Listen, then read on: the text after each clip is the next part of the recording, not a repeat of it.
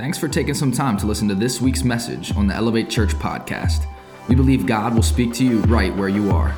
Now, let's take a moment and prepare our hearts to hear this week's message. Hey, I want to welcome you if this is your first time kind of coming to Elevate Church. Someone invited you because we're doing a series on relationships called Don't Give Up the Ship.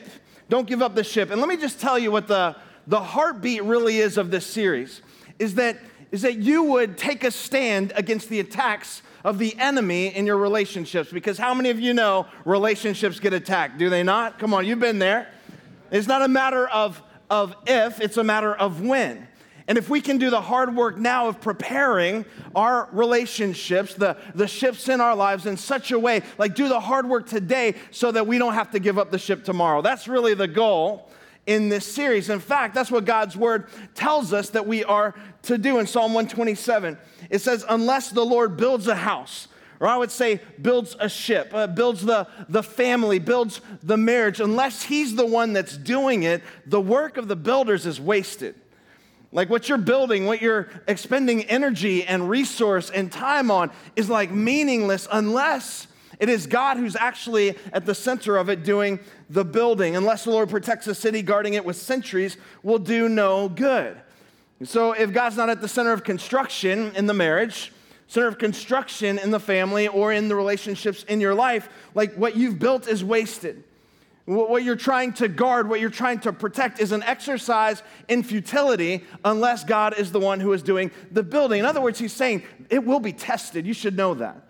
There will come times when that the strength of that relationship of what you've been built is being tested. And if you're not happy with what you've built in your relationships, in your marriage, in your family, is by and large your fault because you've been the one that's doing the building.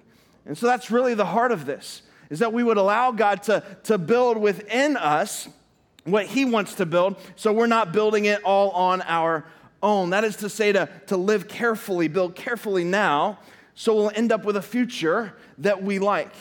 If we would open up our eyes and learn to live carefully today, it'll prevent us from living a life of hurt and regret and disappointment tomorrow. So that's kind of what I want to talk about today.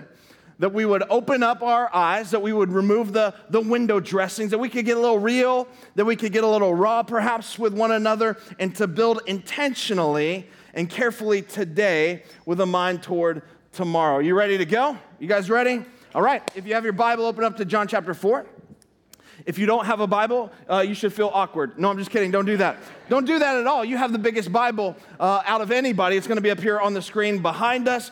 But let me just say this if you don't have God's Word, like we have uh, several Bibles here that our auditorium team would love to pass out to you, to give to you. You can take that home with you if you like. It's yours to keep. Like, like we believe that you should have God's Word. So go ahead and grab one of those on your way out. Uh, but for now, John chapter 4, verse 1, it says this Jesus knew the Pharisees had heard that he was baptizing and making more disciples than John. John is the guy that prepared the way uh, for Jesus. Uh, he baptized Jesus. And so the, the, Pharisees had heard that, that Jesus was gaining traction, that he was gaining a following. Verse 2 although Jesus himself didn't baptize them, it was his disciples that did. Don't you love that? That right off uh, uh, from the beginning, there's this argument breaking out about who baptized more. Did Jesus baptize more or did John baptize more? It was this kind of competition thing. And you know the disciples were involved in it, right? Because because they're like, oh, you know, we, we baptized 47 this week, you only baptized 12 this week. And you counted that pregnant girl twice. And I'm not sure you can do that. Like, right? Like there was this arguing. And then the Pharisees were getting involved because they're like, neither one of these guys, Jesus or John, went to our rabbi school. So we don't, we don't believe in anything that these guys are, are doing. And there was men involved, so there was scorekeeping, there was competition. What is happening here? Everything that happens when re- religion is leading when religion is driving, when religion is, is nitpicking, backbiting, you know, all this, this kind of, of stuff, there's fighting. And so, what did Jesus do? Verse 3 So he left Judea and returned to Galilee. In other words, Jesus said, Hey, y'all, deuces, I'm out of here. Like, I don't got time for any of this. Something you should know about Jesus he's not big on these kinds of arguments. He's not big on wasting a lot of energy on stuff that doesn't matter. He's not big on, he doesn't care whether the, the baptismal is 40, you know, is 84 degrees or 87 degrees Fahrenheit. He doesn't care. Doesn't have time for that. He doesn't care whether we use, you know, unleaded or leaded communion juice. It's not on his list of priorities. He doesn't care if we read out of the, the, the King James Version or the NIV. Jesus is like, I don't have time for this. I gotta go. Why? Because there's someone hurting, there's someone lost, there's someone broken who needs my energy and my effort and my time and attention, and I'm gonna find them. Like there's a guy who's gonna drink himself into a hole unless I don't show up, if I don't show up. There's a, there's a young person that's cutting themselves because they're trying to cope with something, trying to feel something. There's a girl who is starving herself because she doesn't feel pretty, and I'm gonna go find her and tell her how gorgeous she really is. That's who Jesus is. He doesn't have time for any of the, the backbiting, the politicking, the church hopping, the church shopping. He doesn't care about pastors positioning themselves to have platform and influence. He's always going after the one lost sheep. Is anybody grateful that Jesus was willing to go after you? Like, I know I'm grateful. And so that's what he's doing. He's like, You guys can talk about this all you want, but I gotta go. I have something I have to do. So he left Judea, returned to Galilee, and verse 4 said this, but he had to go through Samaria on the way. Why does it say he had to? Because he didn't have to. There was another way to go, but this was a divine appointment that, that required Jesus' attention. He had to go through. Uh, it doesn't say he happened, it said he had to underline that or highlight that. We're going to talk about that.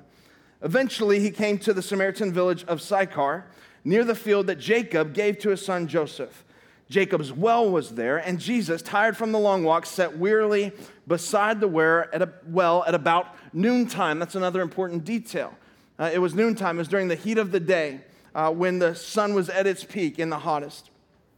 Soon a Samaritan woman came to draw water, and Jesus said to her, Please give me a drink. And he was alone at the time because his disciples had gone into the village to get some Chick fil A that we can't get anymore because, you know, it's closed for. Sorry, I just made somebody mad. I know I did.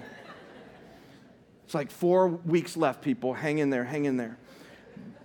The woman was surprised, for Jews don't have anything to do uh, with Samaritans. She said, Jesus, you're a Jew and I'm a Samaritan woman. Why are you asking me for a drink? So notice she was shocked. First of all, that, that he would even talk to a woman. Secondly, that it was a Samaritan woman that he would have a conversation with. So, right off the bat, this whole encounter is scandalous. Jesus replied, If you knew, if you only knew the gift God has for you and who you are speaking to, which, by the way, only Jesus could say that. Like some of you guys tried that at the bar last night. Hey, girl, if you only knew the gift that I am right in front of you, like, right? Like, you should stop doing that. Then you would ask me, and I would give you living water. But, sir, you don't have a rope. You don't have a bucket, she said, and the well is very deep. Where are you going to get this living water from? Notice she's being literal, but Jesus is talking about something different. He's being uh, eternal. In verse 12, it says, And beside, you know, do you think you're greater than our ancestors, Jacob, who gave us this well? How can you offer better water than he and his sons and his animals enjoyed? Jesus replied, Anyone who drinks this water will soon become thirsty again, but those who drink the water that I will give them will never thirst again. It becomes a fresh, bubbling spring within them, giving them eternal, never ending life, never stopping eternal life. Verse 15 Please, sir, the woman said, Give me this water, then I'll never be thirsty again, and I won't have to come here to get water. Again, she's totally missing the point. So Jesus says, Go and get your husband. So he's kind of calling her out Get your husband. I don't have a husband, the woman replied. Jesus said, You're right. You don't have a husband. And I think maybe if the conversation stopped here, she probably would have felt like she dodged a bullet, right? She's like, all right, let's change the, let's change the topic. Verse 18, for you have had five husbands. Uh-oh, there it is. And the guy you're with now, he's no good either. Like the man you're living with now is not your husband. You certainly spoke the truth. Sir, the woman said, You must be a prophet. And I bet she said that. Notice what she does now. Jesus read her her mail, and she goes into defense mode. Verse 20 So tell me, why is it that you Jews insist that Jerusalem is the only place of worship? Don't miss this, this change in conversation because this is huge. while we Samaritans claim it is here at Mount Gerizim where our ancestors worshiped. Jesus replied, Believe me, dear woman, the time is coming when it's not going to matter whether you worship the Father here, you know, on this mountain or in Jerusalem. You Samaritans know very little about the one you worship, while we Jews know all about him because salvation comes through the Jews. But the time is coming. Verse 23 Indeed, it is here now. It's here now when true worshipers will worship the Father in spirit and in truth. For God is spirit, so those who worship him must worship him that way in spirit and in truth, which, by the way, that's what God's looking for today. Like, that's what he's always looking for is people who would worship him this way, who would, who would pour out their whole life, their whole heart to him, worship him in spirit and in truth. The woman said, I know the Messiah is coming, the one who is called Christ, which means sent one or anointed one. When he comes, he will explain everything to us. Watch what Jesus says I am the Messiah. Boom. Mic drop right there. I'm He. Just then the disciples came back. They were shocked to find uh, Chick fil A was closed. No, I'm just kidding. Sorry, I didn't mean to go back to that. Uh, they were shocked to find him talking to a woman, but none of them had the nerve to ask, What do you want with her? or Why are you even talking to her? And watch this the woman left. She went there to get water but she left her water jar there beside the well, ran back to the village, telling everyone, Come and see a man who told me everything I did. Could he possibly be the Messiah? So the people came streaming in from the village to see him. If you keep reading uh, in the story, the story ends with this huge revival that because this one woman, because of her faith, because of this encounter that she had with Jesus, she leaves her water jar. She leaves the very thing that she went there to get in the first place and went and told everyone that she could find. She played a huge part in seeing this entire village come to faith in Jesus. How many of you know that an encounter with Jesus will give you a purpose that you're not even prepared for?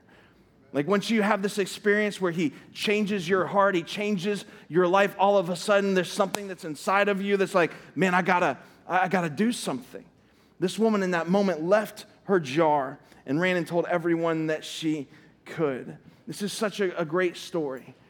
And she went to the well hoping to get one thing, hoping to get water, but she happened upon something even greater because Jesus had to go through. He had to go through Samaria. God, I pray that you would speak to us through the story today as we open up your word. I pray that the, the, the story of this woman who is searching desperately for something to fill uh, an emptiness in her life, God, resonates with each one of us today. Whether it's in a marriage or a relationship or a family or a work, God, there's something that we are looking for, and we pray that you will meet us here through the words on this page. In Jesus' name, Amen.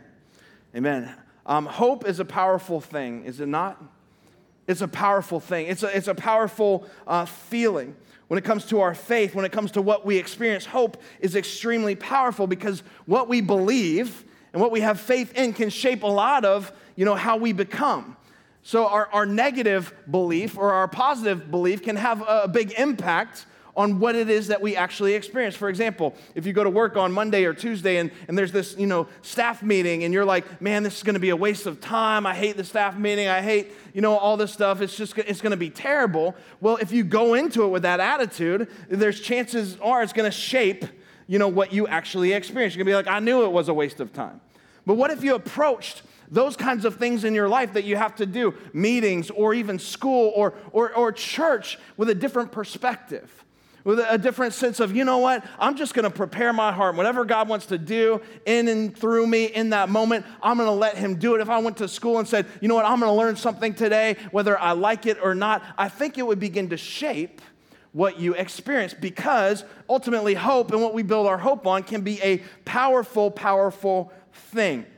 But it can also go very, very wrong when what you've built your hope on is something that was never meant to sustain your hope. That was never meant to hold your hope. That was never meant to carry the weight of your, of your hope. Has someone ever uh, hyped up a movie to you? They, they were like, man, you just got to go see it. You got to go see, you know, whatever movie it was. You know, it's going to change your life. If you just go see, um, think of a movie. Uh, I can't. Harry Potter. If you go see Harry Potter, it's just going to change your life. And so you go see Harry Potter, and you're like, what is he talking about? Like, I just wasted two hours of my life I can never get back, right? Or whatever it is. because it didn't match the, what the, the hype that that somebody said, you know, that movie was going to change your life. I think relationships and marriages are kind of the same way. That it's all too easy for us to go into them with an unrealistic expectation, an unrealistic of, of hope of what it's going to, to be like. And as a result, we are guaranteed to be let down because a person cannot ultimately sustain your hope and hold your hope. Uh, for example, 23 year old Colby um, thought that, hoped that when I said I do and when my wonderful wife said I do, it meant that we would be doing the do all the time. You know what I'm saying?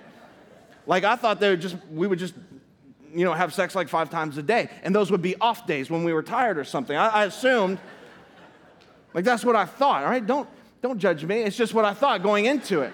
But I, what's funny is I was listening to a, a Justin Bieber song. You know, I don't know what you think about Bieber, but he has this song that says, "You wanna, you wanna argue all day and make love all night." And I was thinking about that, and I'm thinking, man, at, at 23, make love all night. That sounds awesome.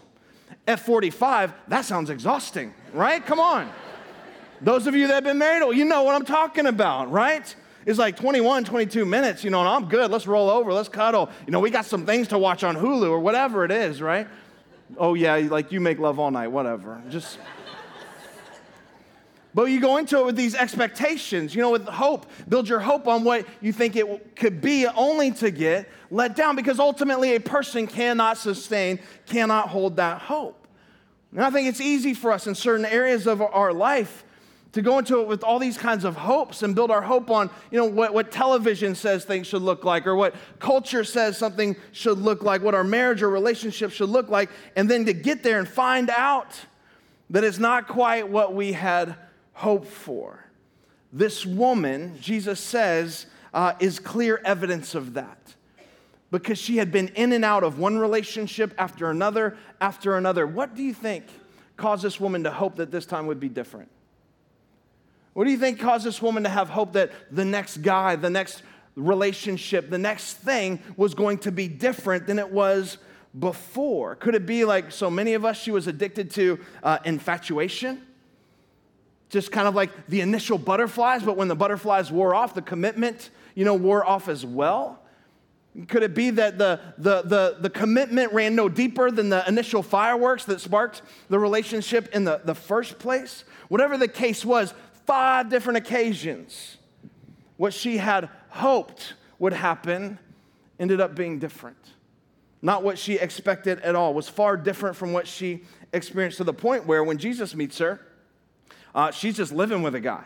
She's like, I just might as well settle. I'm not, why even try to get, get married again? Let's just live together. Which you do know, by the way, that cohabitation does not help a marriage that comes out of it for the simple reason that, well, number one, if he's getting the milk for free, what makes you think he's going to pay for it? Ouch. And, and number two, statistics prove that, that marriages don't last once they've built on this long term kind of cohabitation, that people will often give up the ship.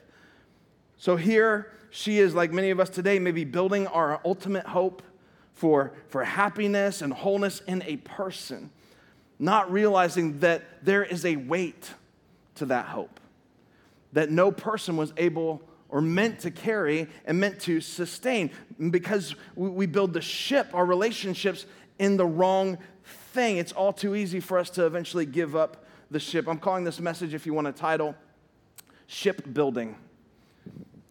Like relationship building. Uh, Erie, I don't know if you realize this or not, but it was a, once a shipbuilding port like when the War of 1812 happened and, and then the, the Battle of Lake Erie kind of, you know, to kind of begin to occur. And they decided that, that Erie would be a great place to build ships because of Presque Isle offered, you know, kind of a natural protection, you know, against the, the open waters in Lake Erie. In fact, there was a sandbar that went from like Presque Isle, I think there still is a little bit, from Presque Isle to the, the mainland here.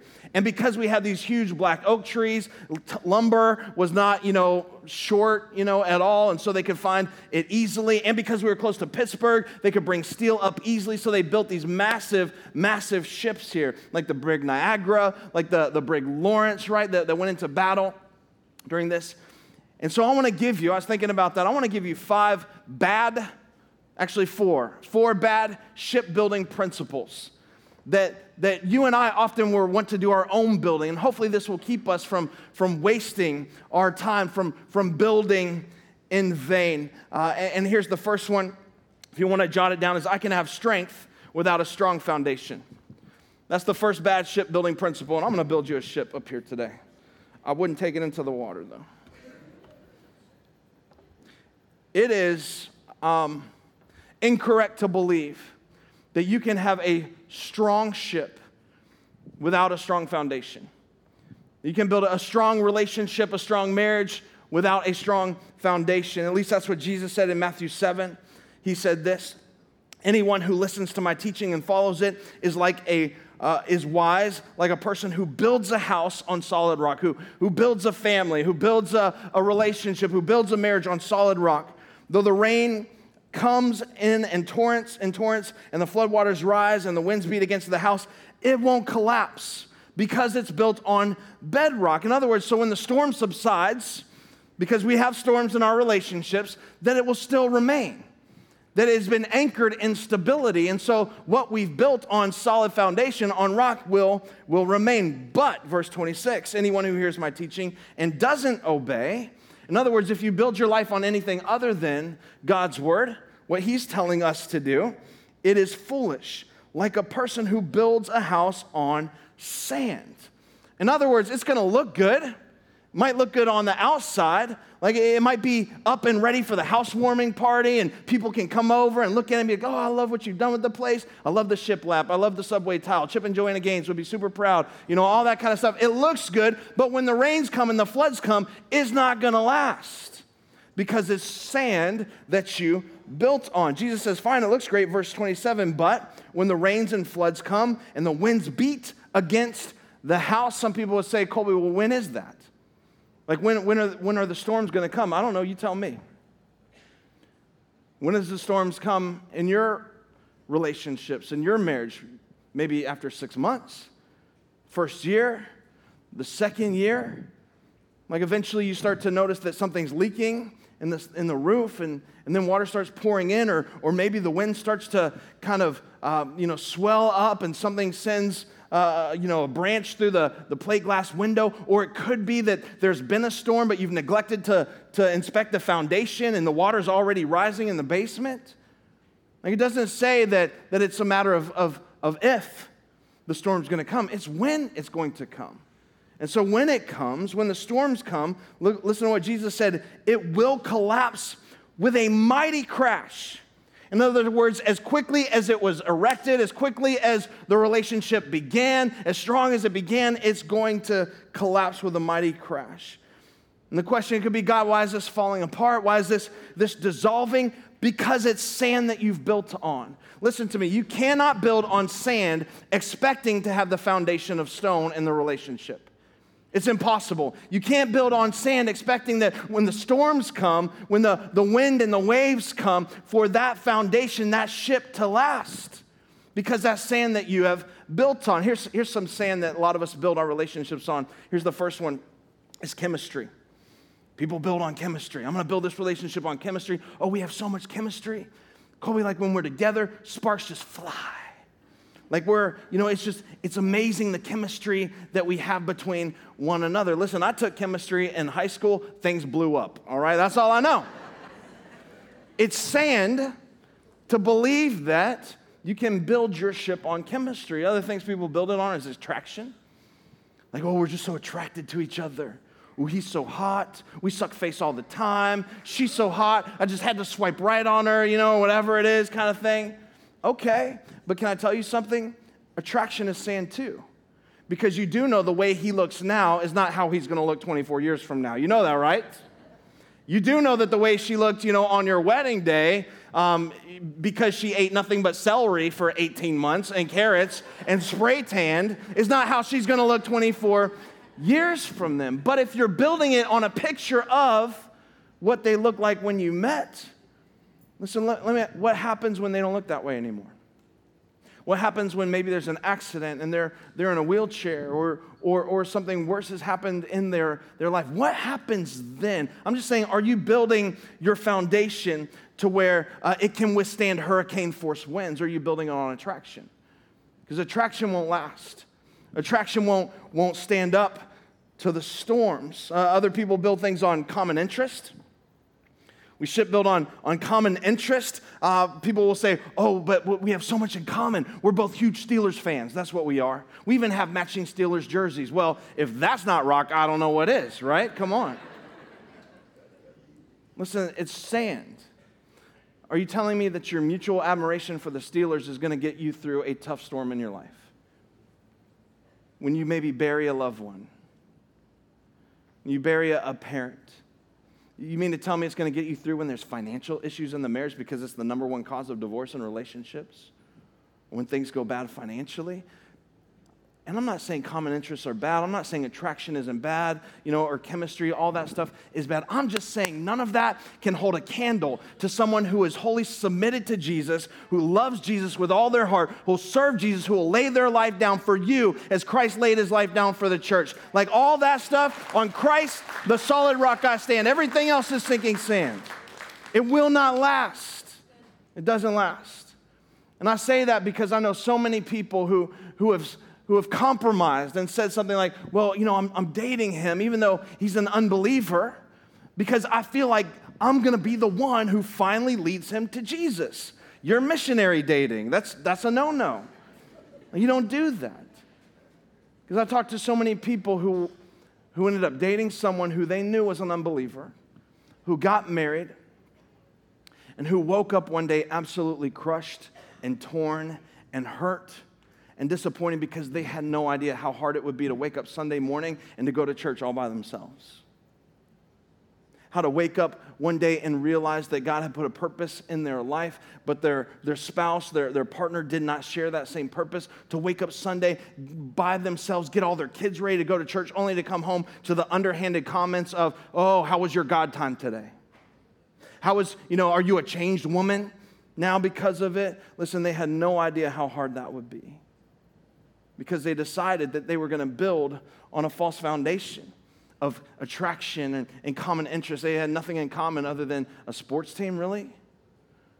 Like it doesn't last. That's sand. That's sand that you are building on. In fact, I would say you should be, in your search, you should be like Adam. I don't know if you remember, God, God uh, caused Adam to fall asleep, so Adam was resting in God. And then when he woke up, Eve came. God brought Eve before Adam. So Adam was resting in the Lord. Like that's how it should be. You should be resting in the Lord. You should be following what God's calling you to do. And one day look up and there he is, or one day look up and there she is. And you say, hey, hey, girl, hey, guy, you want to build a ship together? Come on, let's come sail away, come sail away, come sail away with me, right? Like that's how it should be. And I don't know what your guys' problem is because all the single guys in the room, we've done all the heavy lifting for you already and have assembled all the great, beautiful, godly women here at Elevate Church, all in Northwestern PA. They come here. And so, listen, guys, man, put the controller down, pull your pants up, stop sagging, right? And ask them out on a date, all right? Are you with me? Like, and don't text them, don't Facebook them, don't poke them if that's still a thing, but you ask them out face to face, eye to eye, be a man. I need to move on. All right, here we go. Another bad shipbuilding uh, principle uh, is, is this that marriage will make me whole. It's uh, incorrect to believe that marriage is what makes two people whole. We talked about this last week. If you weren't here, I would encourage you to go back and listen to the podcast where we say, you know, why would you believe that taking one half of a person and putting another half of a person together would complete you? You know how people say that they complete me, they complete me. No, they don't. You're taking two broken people and putting them together, and you just have two broken halves, right? That now you're trying to figure out. You should not believe that in your search uh, to, for someone to fill what's empty, what's, what lonely is in your life, that, that someone else is going to be that cure for the loneliness. It doesn't work that way. Marriage will not make you whole. In fact, marriage doesn't solve problems, it reveals problems to you. Doesn't solve the problems in you, it reveals problems to you. Like hoping that marriage is gonna fix something that you need in your life uh, because you're single is just as flawed as believing, you know, having children will fix a broken relationship. It doesn't, it doesn't work. It reveals more cracks in the ship that are there. That's because with each person that you add into your, your life, it's kind of like you're installing a security camera With every person, with every set of eyes you add, you're installing another surveillance camera. I say that because I never knew how selfish I was until I get married, until I got married. Like I didn't know it. Uh, and I, I never knew it. I was always selfish, right? I was just alone in my selfishness. I was living in an apartment by myself. Like, why would I, you know, clean the kitchen? I don't even know if I ate in the kitchen all that much. Uh, why would I make the bed? You know, why would I, you know, clean the bathroom? You know, I'm just by myself. But when I got married, my wife informed me of all the things I was doing incorrectly. All right, that's just how it works. Like, I didn't know that I was supposed to, you know, wash the bedclothes. And I didn't know I wasn't supposed to call them bedclothes. Does anybody call, you know what bedclothes are? Okay, sorry. So I shouldn't call them bedclothes. Those are sheets, by the way. Just sheets, all right? I grew up saying bedclothes. Like, I didn't know that. But when I installed a wife, it was like installing a video camera and always telling me. And by the way, with every subsequent child that we have had, is like adding a whole uh, another like video camera to your life. There's surveillance all over my house with four boys.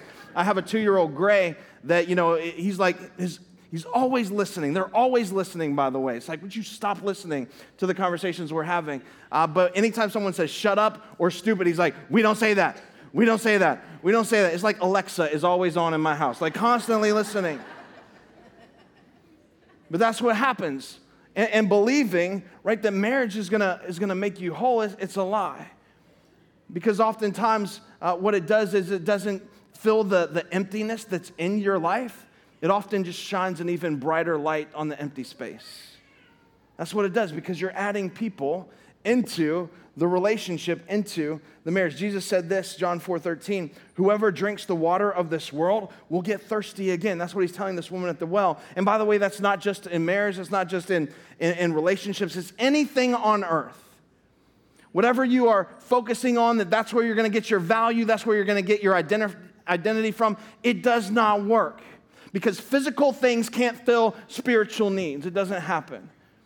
Doesn't, doesn't matter what it is money, fame, nothing can fill that hole in your heart. If you need more clarification on that, you should read the book of Ecclesiastes. It's, it's about all of that.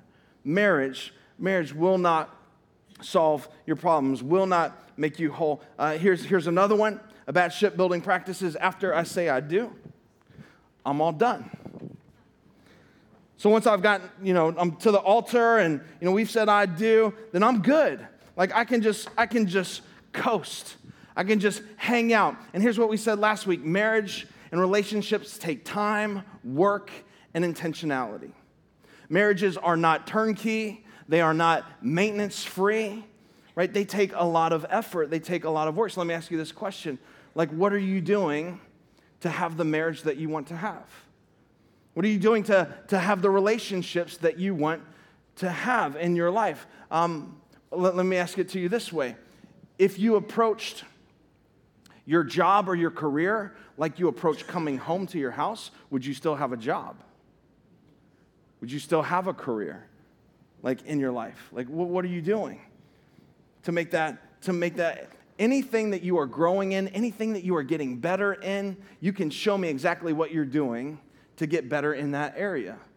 Is that true? So if you're if you're becoming a better hunter, chances are you're doing more hunting. Like you're going out, you're sniffing leaves, or I don't know what you guys do. I have no idea. Just lost all kinds of credibility with some guys. That's fine. Sniff leaves. But chances are you can show me what you're doing to get better as a as a hunter, if, you if, you if your, your bench press is increasing, you can show me like what it is that you're doing to get those gains. And the same is true in your relationship. So what are you doing in your marriage that's helping your marriage get better? What are you doing in your relationships? Well, Colby, you know what? We, you know, we don't have, we don't have, because um, because I guarantee you, if you show me your checkbook and your calendar, then I can tell you what you're doing and what you're focusing on because those are great indicators of what you think is valuable. You will spend money on what you think is valuable, and you will spend time on what you think is valuable. But Colby, we don't have we don't have money. We can't get a sitter. You know, we can't uh, you know go out on our. I'm not. Uh, you you you won't do it because it's not as important enough for you to make it happen. It's not that you can't, because I'm not saying you got to go spend all kinds of money. I'm saying, like, I'll take Kristen to Sam's Club and we'll eat free samples. You know, that's what we'll do. I'm saying put the kids to bed early. You don't have a, have a time alone, just you and, and your husband, you and your wife. What are you doing? I promise you, listen, make time for those vacations away, just the two of you, without the offspring. Like, make time for it, do it. And those will cause there to be a visual progress in your relationships. I promise you. Some people might say, well, that's, that's the problem, Colby, we're out of love. We just don't, I don't know if I care about him. I don't know if I care about her. I don't know if I, I love them anymore. Here's what I would tell you if that's you today love is not a feeling, it's a choice. It's a choice. Choices lead, feelings follow. So, for some of you, if that's your pushback, listen, you need to get right back up in your love, big boy. Get back up in your love, big girl, and love them anyway, whether you feel like they need it or not, or whether you feel like it or not. Just love them. It's a, it's a choice. It's a choice. Here's the last one that I want to give you. And I'll shut it down. I'll invite the band to come back out. And that is religion can solve my problems. This is a pretty sweet boat, by the way. religion. And that's going to fix everything. See, at first, when I was reading this story, it didn't make sense when the woman at the well kind of just so quickly shifted. When Jesus called her out and said, Hey, you're right. You know, you, you've been married five times, and the guy you're living with, he's no, no good either. And it quickly, she kind of like changed the subject and she started to become uh, an expert on all things religion and where they were. And at first, I'm like, why did she do that? And then it hit me it's because she was still searching. She was still searching to build, build her ship on something that would, would last, something that would fill that emptiness.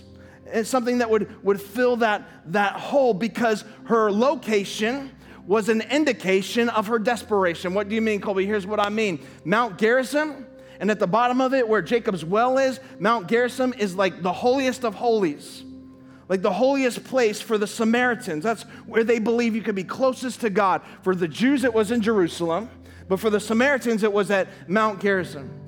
And so the very fact of her location, where she was, was her saying, You know what? I am still looking.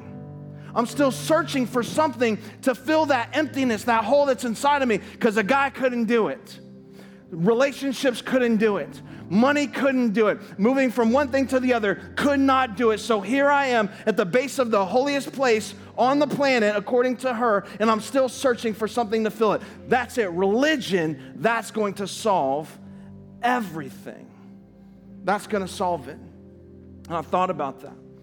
And I thought how you and I, we do the same things.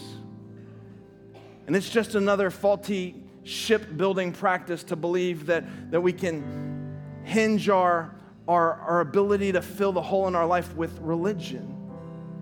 Thinking that religion is going to fill that empty space is no better than thinking a marriage is going to you know fix what's broken or or fill that hole thinking that a relationship putting your faith in someone who was never meant to carry that anyway is going to be able to do it and so what i so love about this is that jesus came down into where she was, into her world, met her there in her brokenness. In her saying, I'm not good enough, I'm searching for things. Jesus was willing to sit by her, was willing to drink with her. And he said, You know what? It's not about, you know, having a, a, a strength, you know, without, you can have strength, you know, without a strong foundation. He says it's not about that at all. You can't do it. That's not going to fill it. It's not about um, marriage that that's gonna make you whole, that that's gonna fix what's broken in your life. He says the only thing that you need is the Spirit of God, is the Messiah. And he says, I am He, that I am here now. And now you can find the Spirit, you can find freedom, you can find the help that you need, what you're desperately searching for in your life.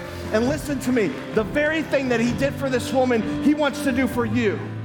He says the only thing that you can build a strong foundation on is nothing else this world has to offer, but it's on Christ and Christ alone. And if you build it any other way, you're building in vain. It's wasted energy. It's not going to last. And when the storms come, it's going to fall apart. I want you guys to stand to your feet today. God, we just pray right now for those of us in this room that we have been searching for everything else to fill the empty space in our life that we would find it in Christ and in Christ alone, that we would stop looking in relationship after relationship after relationship.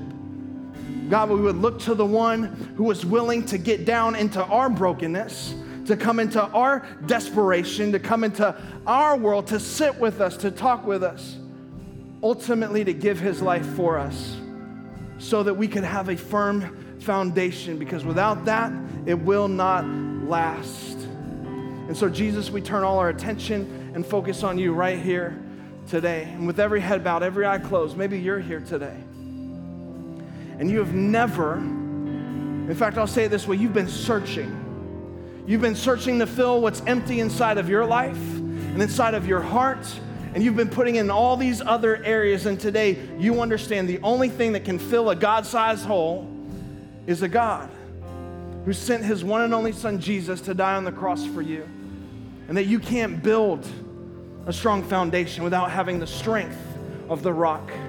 On Christ, the solid rock, we stand. You've been running from that, but today you don't have to run any longer because your search ends now.